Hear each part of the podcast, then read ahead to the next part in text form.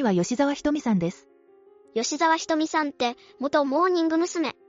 だよね、どんな事件を起こしたの？そうなんです。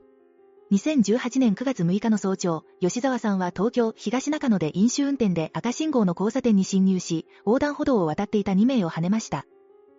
それってつまり、飲酒運転とひき逃げの事件だね。吉沢さん、その後どうしたの？吉沢さんは事故から約15分後に自ら110番通報し、現場に戻ってきたそうです。そして、警察官が事情を聞き、呼気検査を行ったところ、アルコールが基準値を上回って検出されたんです。それって、飲酒運転確定ってことだよね？でもなんで逃げちゃったんだろ吉沢さんは、周囲に車が多く停止できなかったと説明しています。